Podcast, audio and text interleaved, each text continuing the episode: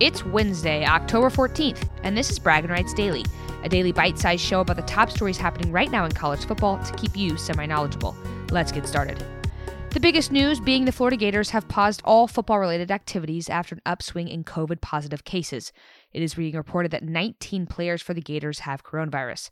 They were set to host LSU on Saturday. Good news for the Sooners. Chris Murray, an offensive lineman, has been granted immediate eligibility by the NCAA.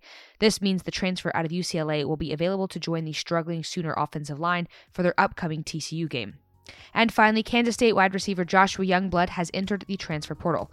He made a name for himself last season, returning three kickoffs for touchdowns and being named an All American kick returner. That does it for Bragging Rights Daily. I'll see you tomorrow.